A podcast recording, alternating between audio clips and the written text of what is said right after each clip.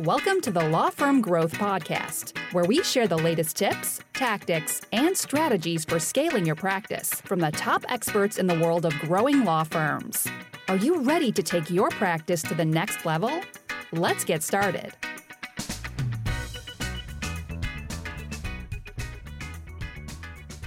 Hey, everybody, welcome back to the Law Firm Growth Podcast. I'm your host, as always, Jan Roos, and I am here with a very exciting guest in Kevin Brick. So, Kevin is the managing partner of Brick Business Law. And just based on the pre call, I think we got a lot of really, really interesting stuff to talk about, not least of which is his very impressive growth over the last three years, pacing at 369%, which put him in the top 50 in the law firm 500, which is super, super impressive. So um, thanks for coming on the show, Ken. Thank you. I'm glad to be on with you. Okay, awesome. And now, just to kind of hop into this, as far as a little bit of the stuff we are talking about on the pre-chat, we've got a situation where, and I think I'm trying to think where I heard this this quote, but uh, I heard there, there are lawyers and there are businesses that sell legal services. and I think uh, you guys are firmly in the second camp. So I wanted to ask you, what kind of led to your focus to shift on more of running the business as a business? Well, one one of the issues is that I worked at a couple law firms and I just didn't like how they were run. I thought it was difficult to be an associate. It was difficult to be a staff person just because of kind of a lack of well thought out operations and business processes. So when I started my practice back in 2015, I thought, you know, let, let's do something where it works and runs smoothly like a business does more so than sort of the traditional law firm. Okay, gotcha. And as far as kind of the specifics, like what do you think is, you know, I think a lot of the people that are listening to this podcast are, you know, in, in more of a management or a leadership position, but like what does mm-hmm. that end up looking like for somebody on the ground level when things aren't really thought out on that that kind of level? As a law firm associate, I think you don't know what's always expected from you or of you or where the handoffs occur. And then sometimes if things fall through the crack, it's like it just was expected that that should have been on your plate or on a staff person's plate and so that's you know that's bad news for clients it's bad news for associates and partners and everybody involved. So it, it looks like more stress than just being a lawyer if you're working at a law firm that doesn't run well.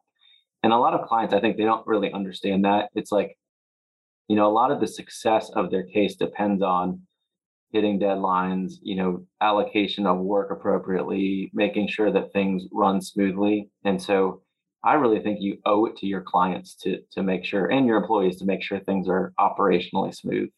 Yeah, I mean, especially like these days too, when the hiring market's about as crazy as it's ever been, and you know, salary is one thing, but you know, you can make the best offer in the world to somebody, but if they realize that like the firm has been absolutely hell on earth to, to work in after yeah. six months, like you know, then they're going to start entertaining offers from the recruiters. You know, they're going to be reaching out. That's a whole big other thing that you touched on. Really, is kind of the law firm culture that goes along with, you know, good operations. Is that you know, when things run smoothly, people are a lot happier too. They want to know what their job is, they want to know what their scope of work is. And, you know, even if they're getting paid well and competitively, if they're kind of always stressed because the inner workings of the firm aren't good, they're going to leave even if you pay them well. All right, so let's bring it back to 2015. So you've left the firm that you were working at, and you know we have this mission to get things started off the right way. What are the things that you were thinking about when you were starting the firm in terms of getting things really set up to succeed? Well, I knew I always really wanted to work with small businesses. So one of the things that I knew was that it helped me to identify my client well and say small business owners are people I really want to work with. I want to make sure that when we start the firm, it's just sort of geared around helping those people. And so uh, one was kind of just the scope of services we wanted to offer. And I mean, I really did want to set out initially at the beginning to run it like a business to try to address some of the, these things we talked about earlier. Okay, gotcha. So, I mean, mostly the, the focus on well, that kind of does inform it as time goes on, right? Because if your your scope is limited to specific services, it's easier to build an organization that's really really good at those services and like really really focused on that client avatar, right? Yeah, I mean, very early on, really all I was doing was what I call business divorces. You know, like oh. two partners fight over a business and and uh, they want to split up. So really, I was doing I was doing just that, and I was doing it pretty well. And then a lot of those clients, you know, after the breakup, so to speak, they wanted to keep me on as their general counsel. So that's that was kind of how we got going in terms of re- being pretty nichey and then growing from there. Yeah, and I would say too, like know, based on the area too, you know, Tampa, St. Pete, it's you know, a lot of population, a lot of probably big, you know, business type firms. You must have had, you know, a decent competitive advantage for somebody who had just started, being able to go toe to toe with some of those bigger things on the specific issues. And how did you think about kind of expanding the practices or the scope as time went on?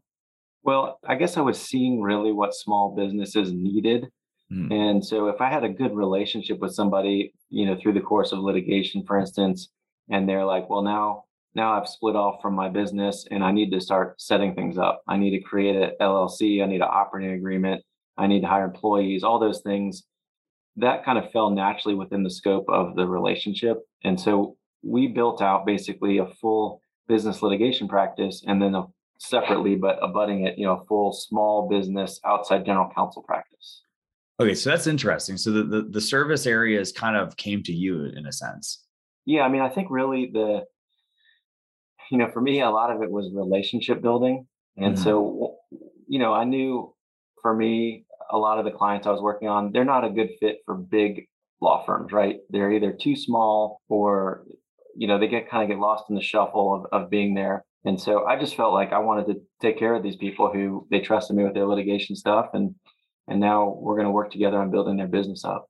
Yeah, no, that's awesome. I mean, it sounds kind of simple too, but like for people that are kind of in the audience, like this is a it's a theme that I think is super important. And I can ask you, Kevin, like, you know, if you start off as a more general business practice, like, you know, it might have been a slower start because like you don't really have that differentiation on day one, but you end up in the situation where you have a more diversified scope of what you can offer people. But it's because you had the clients that you had that huge advantage of based on how niche you were in the beginning, right?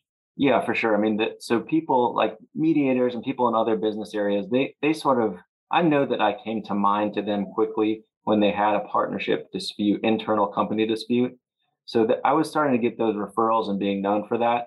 But if I was just doing general business, I think I would have been swimming in kind of a big sea of yeah. a lot of people doing that. Yeah, gotcha. And um, now you, are bringing something up that I think is is kind of an interesting thing. So if we fast forward for to, to today, are you still managing the relationships with clients, or is that something that you've gotten to you know attorneys that are working for you right now? A little bit of both. I mean, so we the way I grew is I hired uh, experienced attorneys and people. It's in some circumstances people I knew pretty well, but that are were used to managing relationships. And so sometimes it will be, you know, me and another attorney together.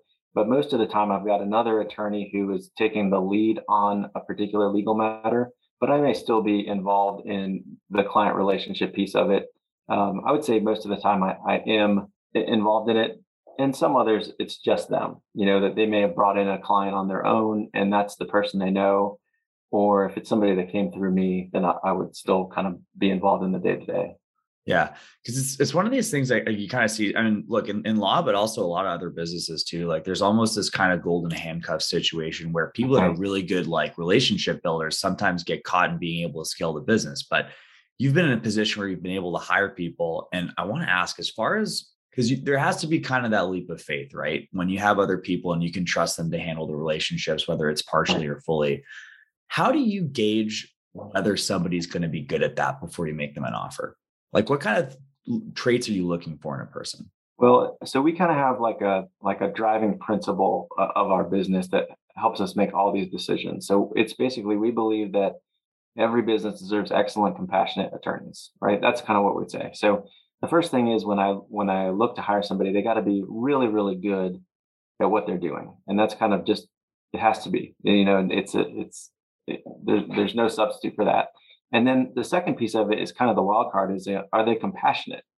And so when I sit and talk with somebody, if they're really into helping small businesses and they really like what they're doing, and I like them, you know, usually yeah. that, that's a pretty good indicator because you know interviews are tough but if you if you sit with somebody two or three times and you can kind of just feel that they've got that skill of managing and building relationships and they're professional and very good at what they do, that's usually going to be kind of 90% of our match. Right. No, it's, it's kind of interesting. It's like the the skills are almost the table stakes, but I feel like you know for a lot of people that ends up being the the, the major determinant of whether the offer is. But you know, that's a really good point too, because and it's it's really hard to fake being genuinely enthusiastic about something in an interview. Like I I'm sure you probably had people it's like, oh yeah, I'm all about small business. you can probably sussed out pretty quick but no, that's that's really interesting. That, that's um, and if that ends, yeah, that sounds like you know, I can see that formula working for sure. Okay, so I want to pivot to you know, you were able to deliver a mission statement really, really clearly. I'm wondering at what point of the journey did this kind of become something that you guys were able to kind of rally and focus around?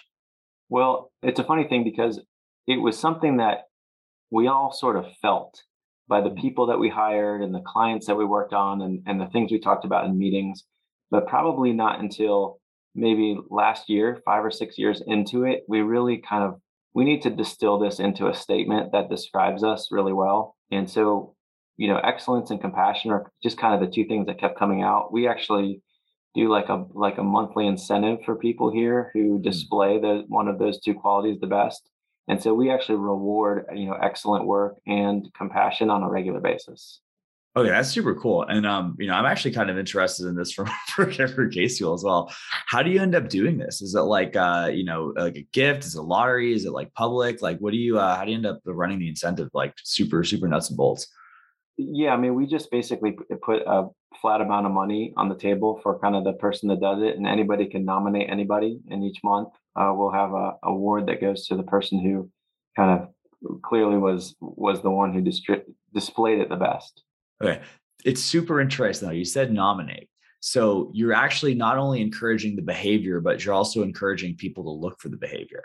Yeah, exactly. So, I mean, right out of the gate, everybody, I mean, it's something that we're doing naturally. And so I wanted to make sure it's not just kind of, hey, another day at the office, uh, we're doing something excellent. Nobody's really noticing. Yeah. So everybody else is actually in a better position to notice this than I am because, you know, they're working on teams they're seeing client results they're doing everything where you know a paralegal might know hey this attorney was amazing in his hearing today and it was just above and beyond and, and just kind of did a great job and so that paralegal might nominate the attorney you know mm-hmm. no that's that's super cool and like you know i think it's also just like a such a virtuous cycle of being able to i think it, I mean, it's like anything else it's like what people focus on kind of becomes like more front and center in their awareness. And it's just like, you know, especially, you know, between the nominations and the awards, all this stuff too. You, know, you can imagine not, I mean, it was obviously there before, but you know, just to kind of see that, that progress, it's a really, really interesting. Okay, now let's kind of shift back to it because you know, you know, you're now the managing partner, but in terms of how you ended up getting there, what were kind of the major things that you started to take off your plate first? And like, you know, where are you at right now in terms of what you choose to focus your like time and energy on? It was a gradual process. So when I first started, it was just me. I didn't come in with a paralegal staff or anything. So, you know, the first thing I peel off my plate when I hired a paralegal was all the paralegal stuff and then an assistant and those things. And as we went on and on, I kind of gradually just started pulling roles out of my bucket of stuff I was doing. And so the last one really, when we started hiring associate litigators and some of my lead litigators were managing the cases, I kind of became a little more of a secondary role. And then I really, because we were growing, I, I focused more on you know, business development, relationship management, operations, and, and those things. And so that it was a tough process to do it. The most difficult part was probably mentally for me to feel comfortable giving things up. Yeah. That was the hardest part how'd you end up getting over this? I mean, I, it's kind of funny because I feel like this is this is something that everyone who gets to a point where they have a business under them has to get to. But like, you know, were there any like, you know, concepts or thinkers or books or anything that helped you kind of get through that? Um, you know, having the strength to delegate, so to speak. Well, I mean, it, it sort of was born out of necessity because just of, of the amount of work that we had and, and things mm-hmm. coming in and wanting to do a good job serving people. So I really we've hired really well. And so I just felt like, hey, somebody who, you know, has had a great law career coming in here and the answer is, you know, do I feel like I trust them? And when the, when the answer is yes, and they're doing a good job and eventually kind of taking things on, I just felt like, you know, it was kind of baby steps and then bigger steps and and then we did it. I don't know that I had a, a particular resource, but it just it, it kind of felt like it just was a shift in mindset. I mean, I, I am in a couple of leadership groups, you know, and and so we talk about with other business leaders, not necessarily law firms, and they they talk about this as being a struggle across businesses, especially for people who are the founder, because mm-hmm. they feel like nobody can do it as good as me, and it's they're always wrong. you know, yeah, like there's you you bring people in who are great and surround yourself with great people, and you got to let them run. You know. Yeah. Well, it's also funny too. Um, you, you've probably heard this one too. It's like, you know, the strength of the founder becomes like the weakness of, of the company, right? Yeah, yeah. And I mean, we have kind of a similar situation. Like it took me personally like a really, really long time to get out of the sales role because that was something that I did a while. But you know, it's crazy because like even if you have the situation where you are the best raw talent at one like specific thing in the company, as the founder, you might only get the chance to practice that talent 10, 20 hours a week tops, mm-hmm. probably mm-hmm. a lot less. So if you have somebody that's like, you know, good to start, like they're going to overtake you pretty soon. Yeah. Which I mean, a lot of people don't realize that. And it's just kind of funny too, because it's just like, I feel like there's a lot of attachment sometimes, especially at kind of the lower levels to people who they think and I honestly think like the like you know all the stories that people used to say about Steve Jobs' perfectionism like took small business back like 50 years because a mm-hmm. lot of times people are just like you know it's it's they they think that this anxiety and perfectionism is like what it takes to succeed at the top but it just like no that's what keeps people small like a lot yeah. of instances and then you know also the, the last thing too and you mentioned this but it was just like when you have the situation where you know you're limiting the growth of your best people if if you you're constantly overseeing them you know? Yes for sure. I mean and and i've seen that specifically because some of the people that i hired initially in a certain role as we've grown and i have seen them grow themselves they've been promoted and the reason they've been promoted is because we've grown and we have a position above where they used to be. So right. it's like they've done so, so well and and have taken over taken ownership of the function so well that now they can manage somebody else doing it, which is just it's phenomenal for me. I, I love seeing that. Yeah, that's awesome. Now I want to switch to marketing in a little bit, but just before, kind of like little speed round, like um, let's get nitty gritty. As far as like your whole process for you know, operations and stuff, what do mm-hmm. you guys like? What are kind of the major platforms you guys use? Um, do you guys have any sort of like a project management software or like a practice manager or CRM? Like, what are kind of the major things that you guys are operating in on day to day? So we we basically run all the day-to-day client management type of stuff through Clio. And so we um, you know, we we have used some other add-ons with Clio here and there, but I would say that's that really is the main thing. You know, we use LawPay and and some other things that integrate, but I would say, you know, we push 90 plus percent of, of our operations through Clio. Okay, no, that's awesome. And like if you get all that stuff in one platform, there's definitely a lot of advantages to doing that. Mm-hmm. And as far as kind of the the human component to to keeping operations running at the firm, I know it's like a big focus of yours, but do you have any like dedicated people that focus on this stuff on as part of their job, or is it mostly you at this point? Well, so in terms of firm operations, it's me, and then we have a, a firm administrator, and then we also have a person that handles marketing and client intake. So mm-hmm. those are kind of the big business functions, I would say, in terms of the people that are are performing them. And you know, like the intake, the the marketing analysis and the intake goes through one person. That gets set up in Clio, and then our attorneys actually do the initial consultation. Mm-hmm. And so when we're if we decide we're going to move forward, our firm administrator kind of takes it over, does the engagement agreement, and then gets it set up, and then she kind of does the back end billing as well. So there's a little handoff internally on those things. And then like um one thing I kind of want to point out too for the listeners as well. It's like, and I've this is something I've kind of been coming back to a little bit over like some recent podcasts, but it's not just setting up the system a lot of the times too. It's just like you know you have to make sure that every single person who's who's using it is is bought in and trained on it.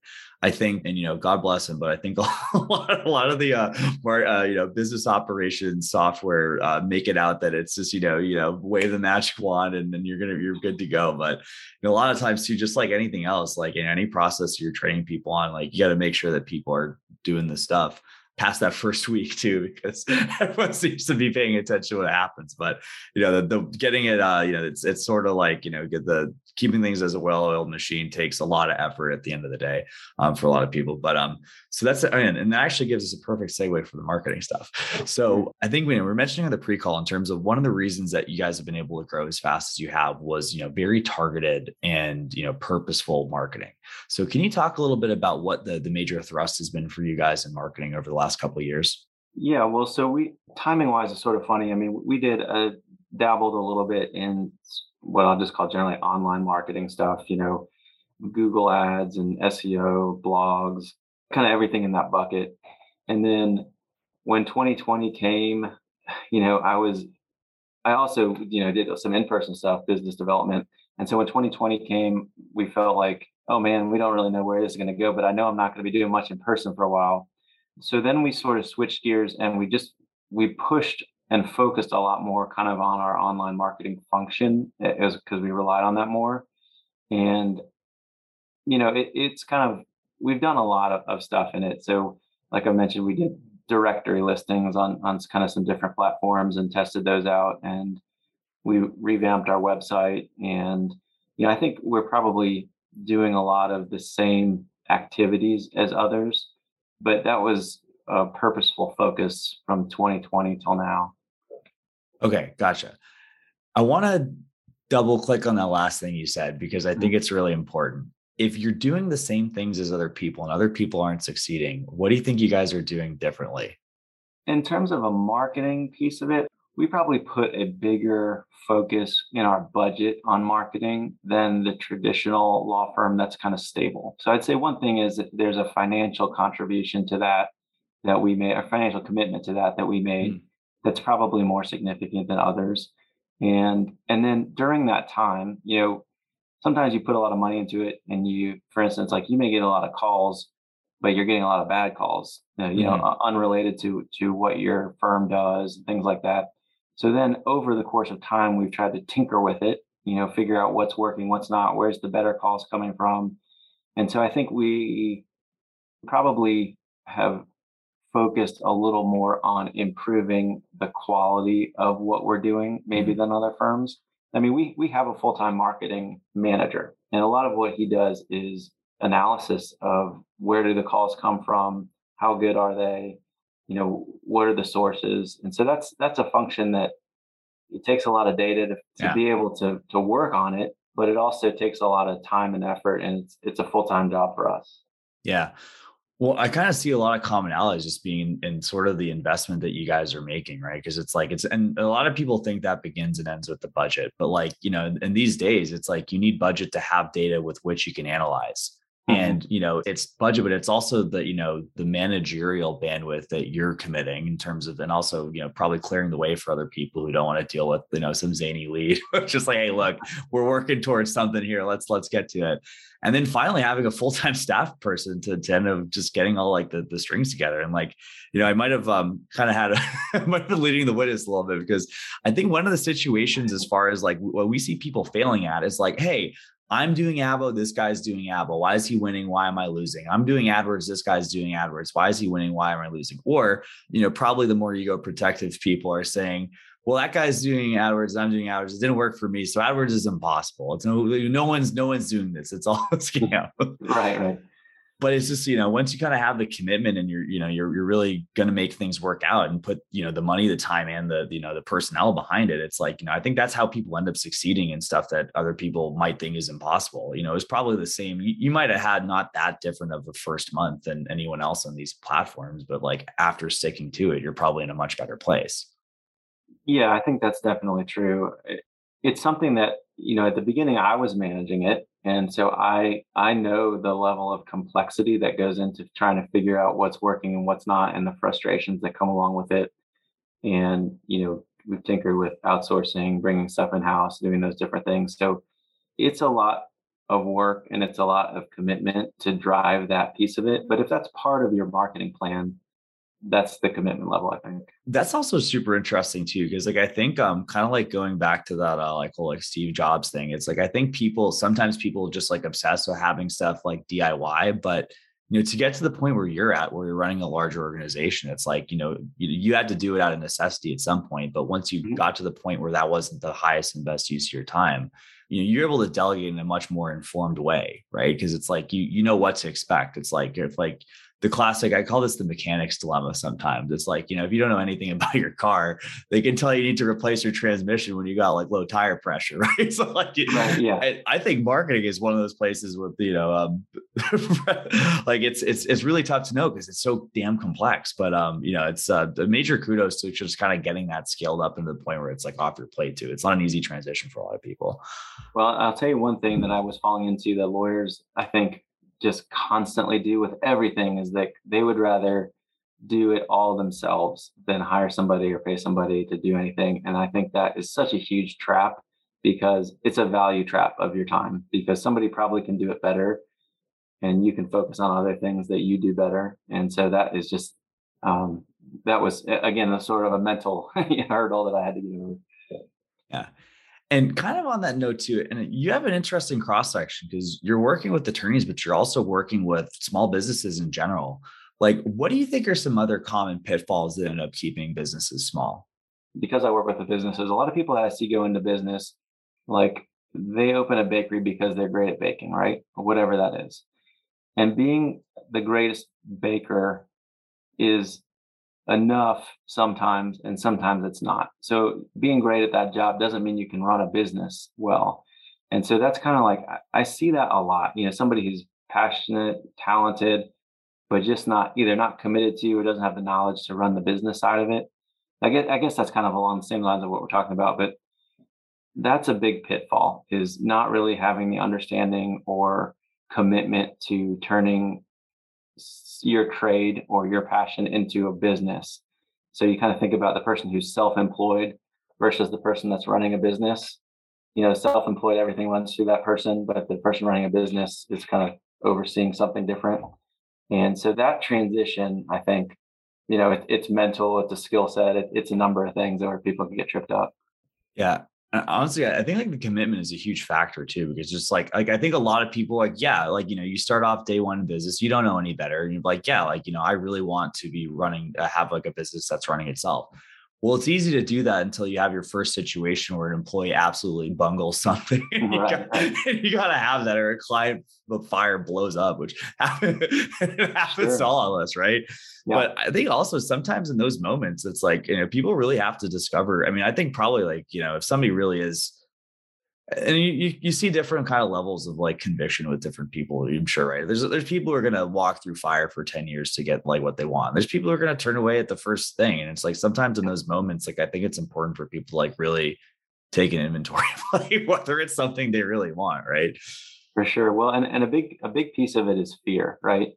So you know you're afraid of something going wrong. You you see all the pitfalls you see all the risks and the deal is are you more afraid of things going wrong than you are convicted that you want to go and get them, you know, do them right? And so I, I see a lot of people in business and as lawyers who are growing, kind of controlled by their their own fears, and that's a big limiting factor, I think, too. What has been this is kind of a big open question, but like, you know, you've gone through a lot of these same things yourself too, Kevin. Like, what's kind of kept you comfort in, in moving forward and taking things to the next level over time? Because, you know, I'm sure it doesn't get any less scary. It just becomes, you know, different challenges as things kind of get bigger, right? What's kept you going? Well, one thing is I think if you take, you know, a couple baby steps in faith that it's going to go well and it does go well, and then you get, you know, more comfortable to say, all right, you know, I was I was nervous about this and that was 16 steps ago and you know if i would have never done that i'd never be here and then you kind of start imagining what it could be down the road so, so so i guess i would say you know history of seeing things small things go well is kind of what leads to medium and bigger things Okay, that's awesome. And that's a really good perspective too, because it's like I feel like um, you know, there's some people who want to have every single step in front of them, like kind of like work out, but like realistically, you only have to take that first one. Yeah, I mean, if you can like if you have a marketing plan for your firm and it's ambitious and you can break it down in small steps and KPIs. And once we hit this, we'll get to the next thing. And then it, it's a little more digestible and less scary. So that's a that's a good way for every step to just kind of break it down into things you feel like you can do today or this week or this month. Okay, gotcha. Now you mentioned something super interesting to me, which is the word KPIs. yeah. yeah. Um, now let's talk about that a little bit too. And like we can either kind of take this kind of focus around the marketing stuff or just kind of like the company in general. So like how do you like, you know, what are the major KPIs that you guys focus on as a firm and like uh, how do you break those down to like, you know, the key people that are responsible for them?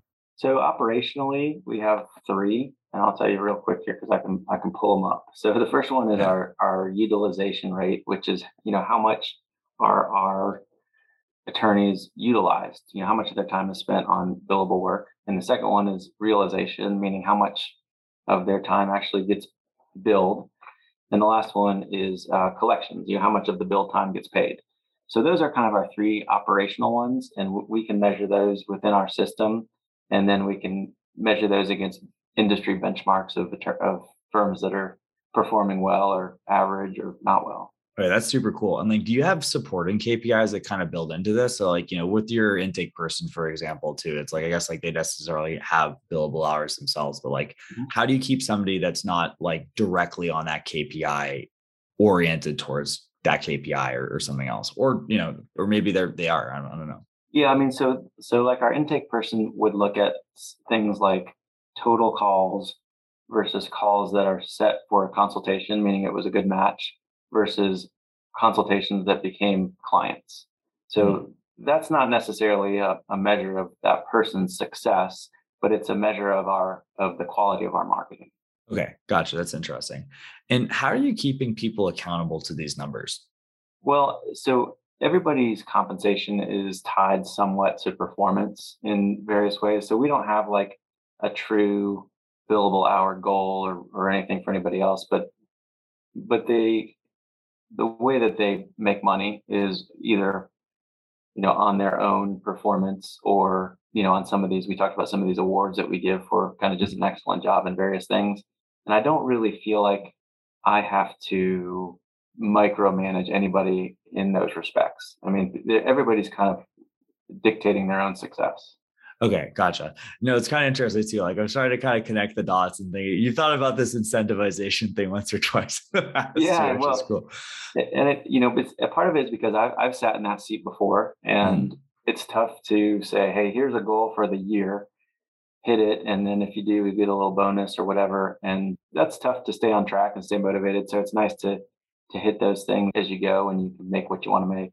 on track and stay motivated. So it's nice to to hit those things as you go and you can make what you want to make. Yeah, gotcha. And uh, I'm guessing this kind of gets fed back into like your meeting cadence and that kind of stuff too. Like, how often are, are these numbers getting reviewed with people? Like, kind of make sure that they're like able to to hit it their course correct if they're not in a good place. Well, I mean, everybody gets kind of instant feedback each month on where they're billing and where they're collecting and doing those things, and that you know that feedback goes into paychecks. So that's, right. that's something that's very tangible, yeah, very tangible piece of it. And you know, we we do have like each lead attorney has like a, a regular meeting with their own people to kind of review case status and, and things that are going that way and you know success of individual cases. And mm-hmm. then we kind of have our our big annual meeting to go over how things have gone over time. So it's kind of it's like building blocks up to that point. Yeah, gotcha. That's super cool. And then kind of as far as, you know, switching gears to the future, like what do you think's next for the law firm? Well, just kind of looking over the growth over the last couple years, I think we will kind of continue to use this platform and grow and help as many small businesses as we can. I mean, that's really our that's really the kind of driving heart of what we're trying to do is have a great place for attorneys to work and a great platform for small businesses to get their legal services. All right, that's awesome. All right, it's been an excellent. My editor's gonna have a field day with this one. Okay, um, Kevin, it's been an awesome conversation, super wide ranging, but like I think there's some really, really big lessons for the listener on how to kind of think about these things. And uh, Kevin, I just want to say like thank you so much for for sharing um, your philosophy around this stuff. I think a lot of the execution people kind of get tied up in the nuts and bolts, but at the end of the day, it's coming from a place of purpose. I think that you know you can have all of the artifice of great operations, but if it doesn't really mean anything at the end of the day, no one's going to do it, at least of all yourself, right? Yeah, but, absolutely. Yeah. But uh, when you start from purpose and, and, keep it in top of mind, you know, sky's kind of the limit. So um, thanks again, Kevin. I really appreciate you taking the time to, to make here with us. Thank you. Great to be with you. All right. And for everybody else, I will see you guys next Tuesday at 8 a.m. Eastern on the Law Firm Growth Podcast. Thank you for listening to the Law Firm Growth Podcast. For show notes, free resources, and more, head on over to casefuel.com slash podcast. Looking forward to catching up on the next episode.